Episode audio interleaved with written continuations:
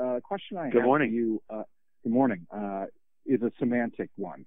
Uh, on the outside, we look at a lot of the plays that are non-traditional, if you will, and call them trick plays. I'm curious if you take that same perspective uh, when you're dialing something up um, and the way you approach calling non-traditional plays. How do you view them? Um, you know that the those plays are uh, the the first thing you have to do is you have to you have to figure out um, you know you can't just close your eyes and say hey you know flea flicker's good against everybody because it isn't you know or uh, double pass or uh, reverse pass or triple reverse pass or whatever it is. You can't you can't just you know you have to really study the team you're talking about uh, maybe using it against and there needs to be strong evidence that the reaction that you're looking for on the on the play that would help you have success uh, is actually what you're going to get. And so I think when you find that and you really feel comfortable that that's how they're going to play something, um, that not that gives you confidence to actually put it in. And then to me, those plays are all about um, you know you're, you're depending on some people to do some different things that they're you know not normally doing but you have to rep it enough to have trust and confidence that the players will do the right thing in practice and you know a number of times over against a number of different looks so that if something you know unique happens on the play we don't end up with something that's a bad play and as soon as you arrive at that place where you have confidence in the guys that are doing that, um, which may mean you run it a few times in practice and it doesn't look good and you get nothing out of it, but the worst case scenario was it was a two yard loss or an incomplete pass. And then you start to build your faith in it and your confidence in the guys that are doing it, and they have confidence in making a good decision under pressure.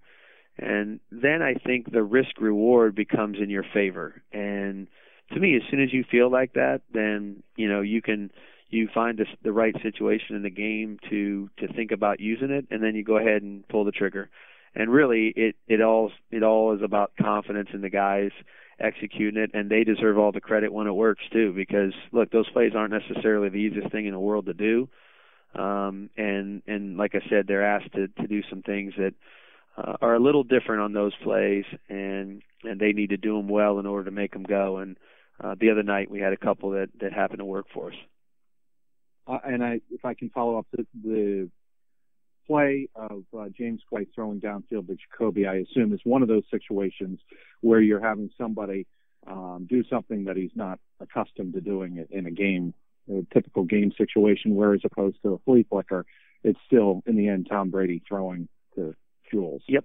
Yes, and and even the flea flicker. Again, if something if somebody breaks through the line of scrimmage on a play like that, you know, you you gotta you know, the back has the ball in his hands and he's going to try to, you know, either hand it back or flip it back or whatever.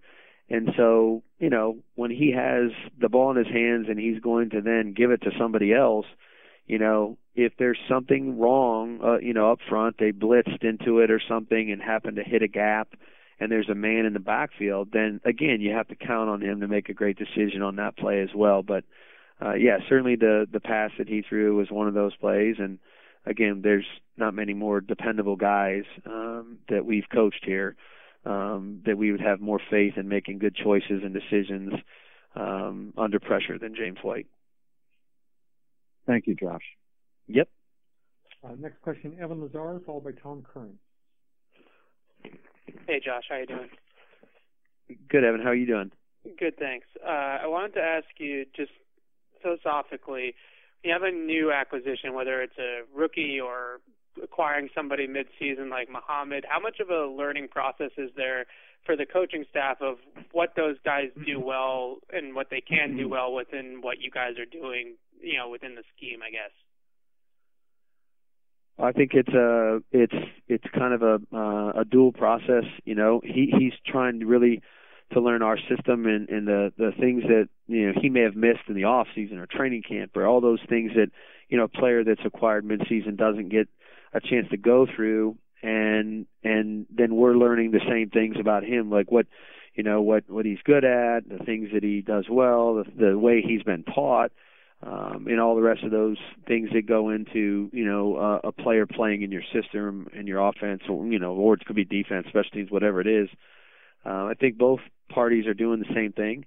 Um, you know, Mo's done a great job of really immersing himself into what we're doing. Um, we've learned a lot about Mo in the in the time we've had him here, and uh, we're looking forward to trying to expand, you know, the things he does and and get him to to do the things he feels good about doing. Because I know it can really help our team produce as he has already as far as the rookies go, like N'Keal or, or Jacoby, uh, how much of what they did in college can you take and say, okay, we know what they're good at because they excelled at X, Y, and Z in college, or is it just a completely different game once they get to the pros?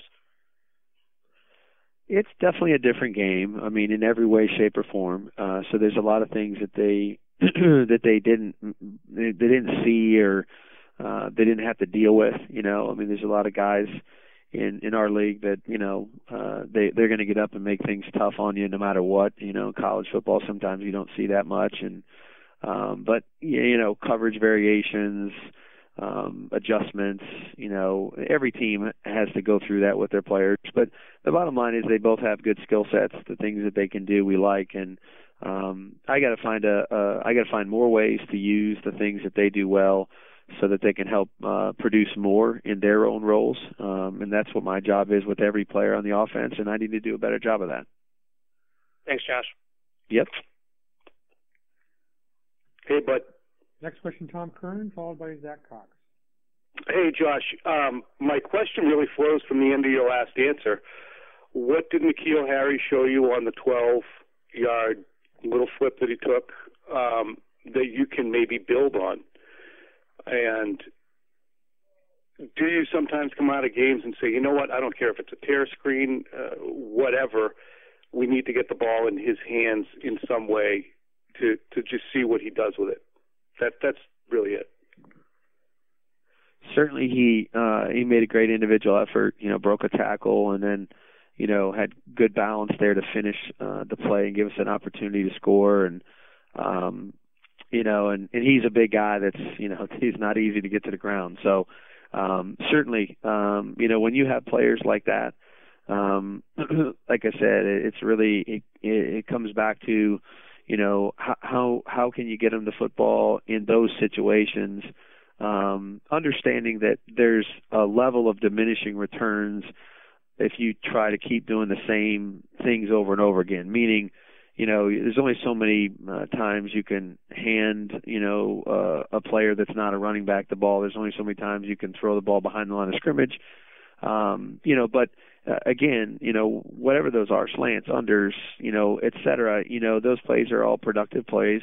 Um, when you have a guy, you know, uh, that can that can do something with it. Brandon Bolden, you know, is another one. Hey, had the ball in his hands the other night and uh, did a good job of making a play. And um, so yeah, he he definitely had a he had a great individual effort. We know he's big and not easy to tackle, and um, like I said, I need to do a better job of of finding ways to get him in space, get him the ball, and let him have an opportunity to do those things.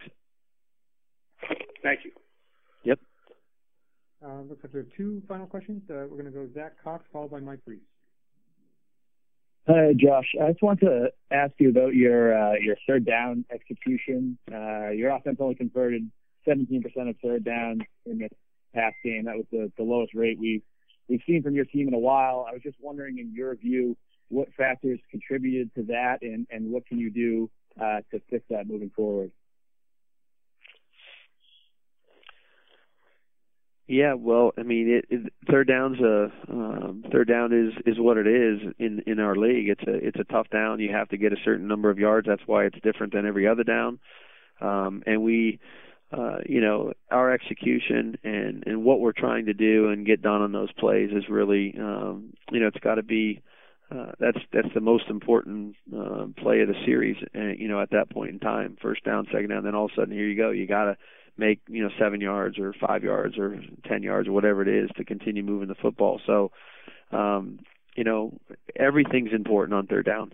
You know, pre-snap communication, ability to handle pressure, pass protection, coverage reads by the quarterback and the skill players, uh, throwing, catching, uh, running with the ball after you have it, uh, blocking if it's a run play that you happen to uh, you know choose to use. Um, there's no small detail. There's nothing that's unimportant on third down, and that's why it's so difficult. So every every every play you call, everything you design uh, needs to be well thought out and well organized, and uh, you know your players have to feel good about what they're doing, and then we got to go out there and execute it under pressure against a multitude of different looks, pressures, coverages, variations. You know, the other night they had a number of snaps where they tried to double multiple players, and then you know we're gonna uh, you know we have to we have to come through in in other situations. So um, you know it's a it's a tough down. Um, our guys are working real hard at it. We're to work real hard at it again to try to improve in that area. Um, you know, and and so we you know we need to take advantage of the opportunities that we have, and we need to continue to do the fundamental things right.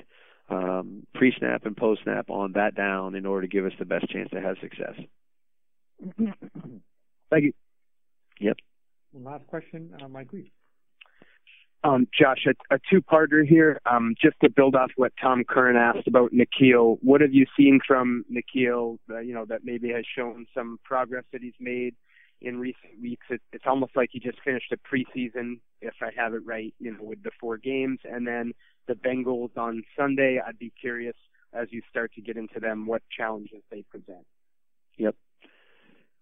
Yeah, N'Keal, um, you know, number one, he his his ability to understand, you know, our system, our offense, and how, how you know the the roles we ask him to to play in it, you know, is different than it was three months ago because now he has a, a much broader foundation of it. Um, the communication is much easier.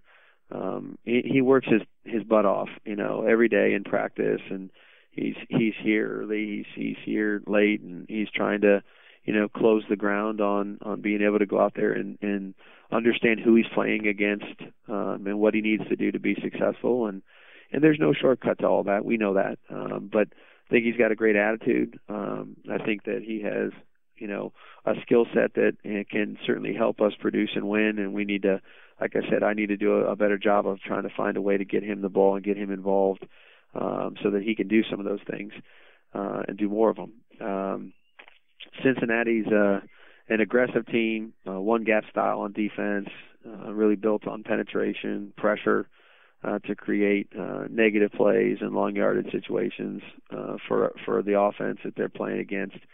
Um, they really got a disruptive front four, and sometimes it's five if they're in their base defense with you know Hubbard and Dunlap on the edge, two big long guys. Atkins we know is a very disruptive player inside. Um, those guys, you know, between the three of them, I think have 120 pressures and almost 20 sacks. I mean, they're they're a group that's you know it's they're they have a unique play style. They're different. You know, like I said, one of Geno's really short, compact, and explosive, and then the other two are really long, um, tall guys that have good movement skills as well and can and press the pocket and can also uh, be a little squirrely on the edge. Um, you know, they they run well. Uh, you know, in the secondary and at linebacker. Um, Shawn Williams is down near the front a lot of the time in the game, and and certainly leads our team in tackles, I believe, for a reason because he's he's near the front. You got to block him on every snap, and that isn't easy. That's a chore. Um, and and they you know they do a good job. Lou does a great job of of really changing up the coverage schemes, what they're doing, how they play um, their different blitz packages. Is a team that will blitz everybody.